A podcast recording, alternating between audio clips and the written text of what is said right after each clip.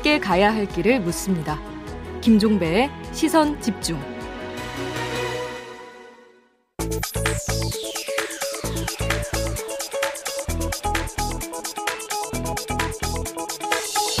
네, 국민의힘 김재원 최고위원과 함께하는 정치 견제학 시간입니다. 어서 오세요. 네, 안녕하세요. 조금 전에 그 JB 타임즈에서 잠깐 이야기 나왔는데 최재형 전 이제 전 후보죠, 전 후보. 네. 놓고 윤석열, 홍준표 두 캠프에서 러브콜을 동시에 보내고 있어서 어디를 택할까? 답을 안 내렸는데 왜 답을 안 내렸냐면 우리 최고위원님께서 답을 주실 것 같아갖고 한번 전망을 해주신다면. 그 어쨌든 조금은 저 관망을 하시겠죠. 그리고 예, 개인적으로는 사실 감사원장으로 재직하다가 음. 어 중도 사퇴해서 야당의 대선 예, 경선에 뛰어들었고 음. 처음 시작할 때는 굉장히 각광받았거든요. 그런데 이제 지금 4강에 들지 못한 과정 또 음. 어, 선거 캠프를 해산까지 하면서 개인적으로 느꼈던 이 정치에 대한 고통이 음. 있을 테고 그러면서도 정치 현장에서 계속 어, 일하겠다 이렇게 했기 때문에 좀 가다듬는 시간 좀 필요할 겁니다. 가장 무난한 수는 약간 후보를 고르다가 대선 후보 이제 그 선출이 되고 당 차원에서 이제 선대위 그림은 거기에 합류하는 이런 그림이 가장 무난한 그림이죠. 그렇겠죠. 음. 지금 어느 후보를 손을 들어주는 것은 조금 용기가 필요하지 않을까 싶습니다. 그러니까요. 알겠습니다. 그나저나 지금 황교안 후보는 경선도 부정선거였다고 주장하던데 어제 그 의원님 기자회견 하셨죠? 네. 그러니까 일단 부정선거라는 주장 어떻게 받아들이세요?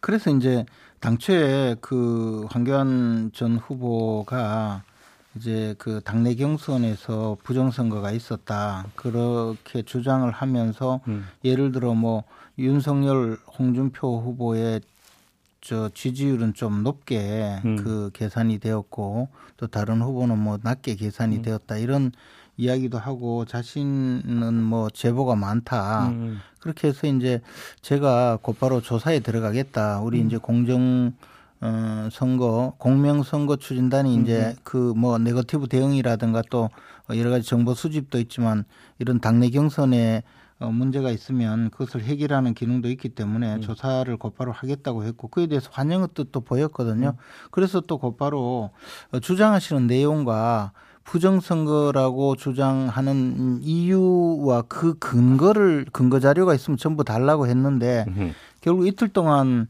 이따가 근거 자료는 전혀 주지 않고 주장도 음. 그냥 부정선거라고 하면서 어 지금까지의 그 어, 경선의 여론조사 또는 이제 당원 투표의 내용을 공개하라. 또 뭐 로그 기록을 공개하라. 더 나가서 어, 우리 당의 여론조사 회사 여론조사를 맡긴 회사의 번호 생성 과정이 어떻게 되었는지 음. 뭐 공개하라. 어, 이런 주장만 음, 저 하고 그에 대한 공개 요구를 하는 내용으로 어, 그저께 저 오후에 그, 그 발표를 하셨어요. 예. 그리고 저희들에게 답변서라는 이름으로 어, 전달을 했는데 그 내용이 어, 전혀 뭐 주장하는 내용도 부정선거라는 전제 아래 어, 자신이 그 확인해야 되겠다라는 음. 내용이었고 제가 그 당, 그 사무처의 그 보관된 자료와 음. 여러 가지 방법의 어, 확인 검토 결과는 음. 부정선거 내지는 그 여론조사 과정의 문제점 또는 어, 당원 투표 과정의 문제점 그리고 환산을 통해서 환산해서 어, 순위를 그 정하는 과정에 전혀 이상이 없었고 합리적인 과정과 또 그 절차적 정당성과 시, 내용이 모두 사실에 부합하기 때문에 음.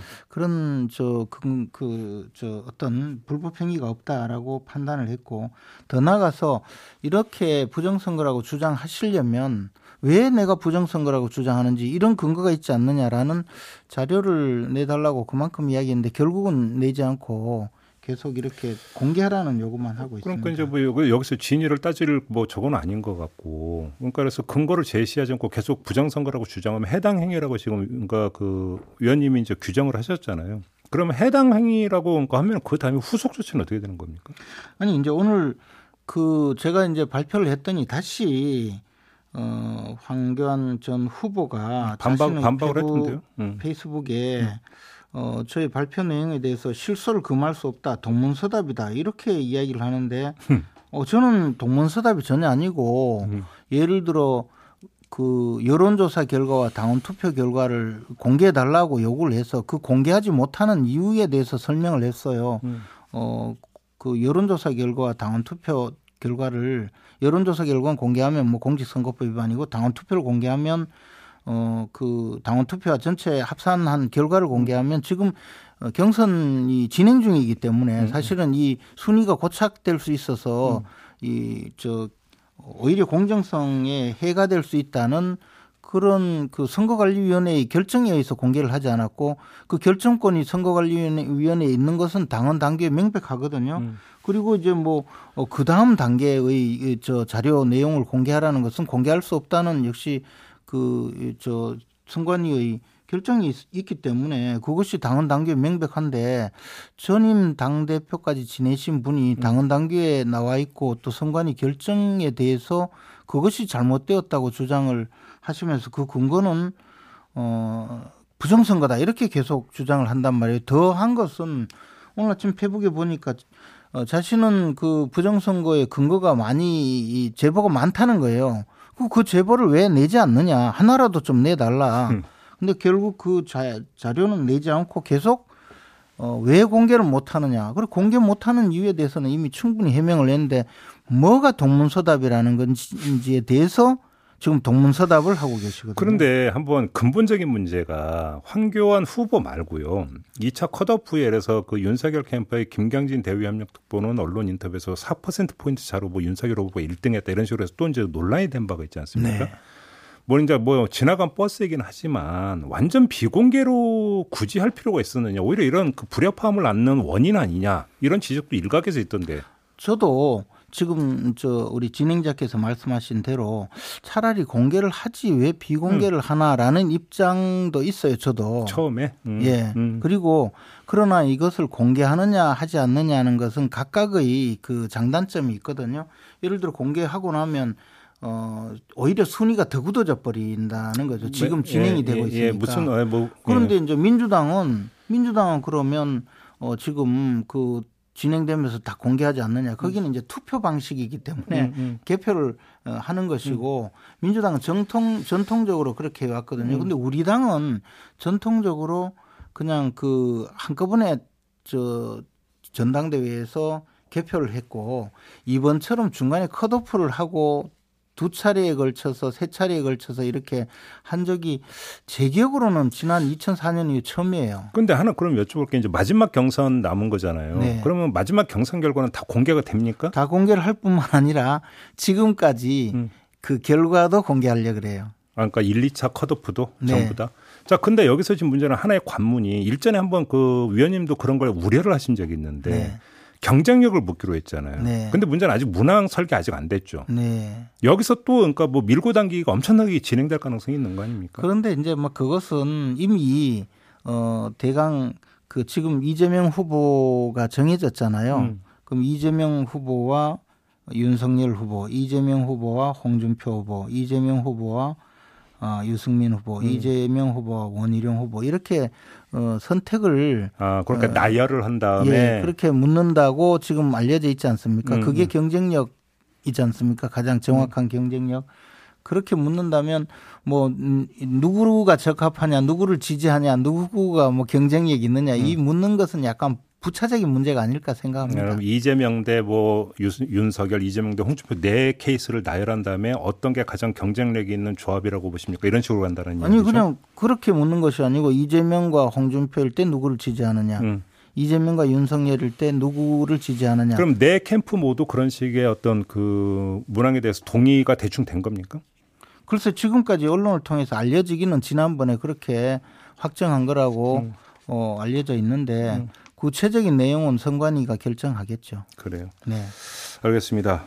그 이제 2차 컷오프가 진행되는 동안에 이제 그 토론이 약간 한 번씩 그 호흡을 골랐는데 그리고 나서 어제 또 토론이 되, 재개가 됐는데도 무속 미신 논란이 또 반복이 되는데 최고위원으로서 어떻게 지켜보십니까? 근데 이제 뭐 그 사실 이제 광주 지역에 그 가서 사실은 어, 순회 경선이거든요. 이게 네, 네, 과거에 네. 우리가 이제 하던 합동 토론의 순회 경선인데 어, 앞으로 지역에 가면 그 지역 주민들이 보다 관심 있는 주제를 음. 두고 어, 많이 토론을 하지 않을까 생각을 합니다. 그리고 그렇죠. 어, 이렇게 이제 계속 가면 또 뭐 그것을 반사 이익을 보는 어, 분 또는 반사 이익을 보려고 하는 분도 있겠지만 또 그 전 국민들이 지켜보는 과정에 뭐 조금 어 약간 좋지 않게 생각하시는 분도 있을 수 있고 그래서 자연스럽게 정리가 되지 않을까 생각합니다. 뭐 조만간 수그러들 거다 이렇게 보시는 겁니까? 수그러들 수 있고 또 다른 주제를 꺼내서 네. 우리가 모르는 또 다른 주제를 꺼내서 또 다른 공격을 하지 않을까. 근데 네. 원래 그 토론에서 한 번 나왔던 것을 다음에 재탕하면 사람들이 뭐 다 지나간 이야기를 하나 이런 또 생각도 하거든요. 정책 토론이 전혀 안 되고 있잖아요, 사실. 솔직히. 준비가 부족한 것인지 아니면 이렇게 해야만이 우리 저 진행자께서 관심을 가지시듯이 아 왜 저를 끌어들여요? 왜 저를? 아니 이 주제를 이렇게 끌, 끌고 가듯이 아마 음. 당연히 청취자 여러분들도 이게 더 관심이 있을 것 같으니까 지금 말씀하시는 거 아니겠어요? 아이고 하는 참, 건지 모르겠어요. 악순환입니다 정말로 그잖아요. 어, 오죽하면 이 표현을 원희룡 후보는 이제 배꼽 밑에 이야기는 좀 그만하자라고 이야기했는데 저는 배꼽 밑 이야기라고 하길래 이재명 지사를 이야기하나 싶었는데 그건 아니더라고요. 어, 우리 당은 아직 배꼽 밑 이야기는 안 나왔는데. 어, 여기서 또 바로 공격 모드로 들어가시네. 네. 뭐 그러면 이야기 나온 김에 지금 민주당은 모든 경선 절차가 끝났음에도 불구하고 이제 무효표 합산 문제를 가지고 지금 논란이 되고 있는데 네. 상대 당의 최고위원으로서 어떻게 지켜보고 계십니까? 어, 이 문제는 그렇게 간단히 넘어갈 수 있는 상황은 아니라고 봅니다. 음. 저는 이제 민주당 당규를 자세히 읽어봤는데요. 법률가로서는 음. 이것은 어, 이낙연 후보 측의 그 주장도 상당히 음. 구체적으로 어, 아, 그 나름대로 합리적인 주장이라고 생각하겠구나라는 어, 판단이 들어요. 음. 그러니까 쉽게 물러나지는 못할 것 같고요. 음. 또 하나는 어, 이게 이제 대장동 사건으로 어, 민심이 확 돌았지 않습니까? 그런 상황이기 때문에 어, 결선 투표를 가면 우리가 이길 수 있다라는 그런 생각이 있을 거고 제가 이제 이낙연 캠프 쪽의 그 의원들 몇 분하고 이야기를 뭐 잠시 해봐도 그 이재명 후보에 대한 비호감이랄까 또는 이 저 그 본선 경쟁력에 대한 회의감 이런 부분도 적지 않기 때문에 이 문제를 그냥 일과성으로 한번 제기해보고 음. 물러나지는 않을 거라라는 생각이 있습니다. 물론 어, 당이 분열되기를 원하는 제 간곡한 뭐 있죠. 제가 지금 그 질문 드리려고 했어요. 그 진단은 전망입니까? 희망입니까?라고 질문 드리려고 어, 저는 뭐 했는데. 간곡하게 바라긴 바라고 있습니다만은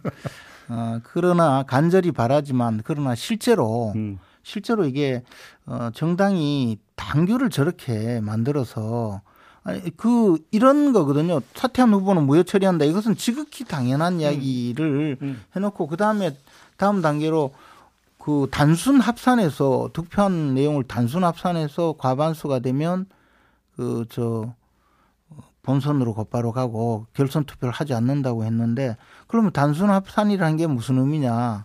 그것은 지금까지 얻은 표를 전체 합산한다는 의미인데 그리고 어 잘 보면요. 사퇴한 그 후보자가 득표한 표를 무효로 하잖아요. 음. 그러면 오늘 사퇴했는데 기표용지에 투표한 요 표를 무효로 한다는 의미로 당초엔 적을 거 여기서 끊겠습니다. 여기서 끊고 마지막 민주당 당원 여러분 제 말을 아주 깊게 새겨주세요. 3차 선거인단 투표 결과는 어떻게 그러니까 분석을 하세요? 상대당으로서. 어, 물론 이제 여론을 보면 이재명 후보가 큰 저 출렁거림이 없는데 투표에서 음. 완전히 역전도 음. 더블 스코어 역전이 일어났고 지금까지 이, 이낙연 후보가 어떤 저 그 표에 비하면 훨씬 더 한 세배 음. 정도라고 보거든요. 네.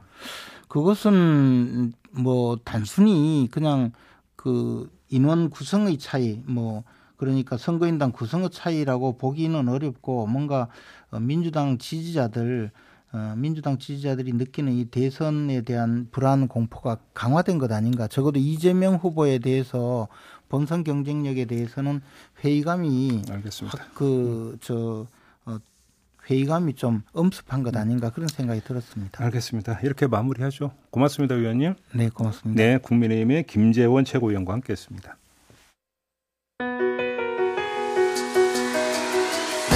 날카롭게 묻고 객관적으로 묻고 한 번 더 묻습니다. 김종배의 시선 집중.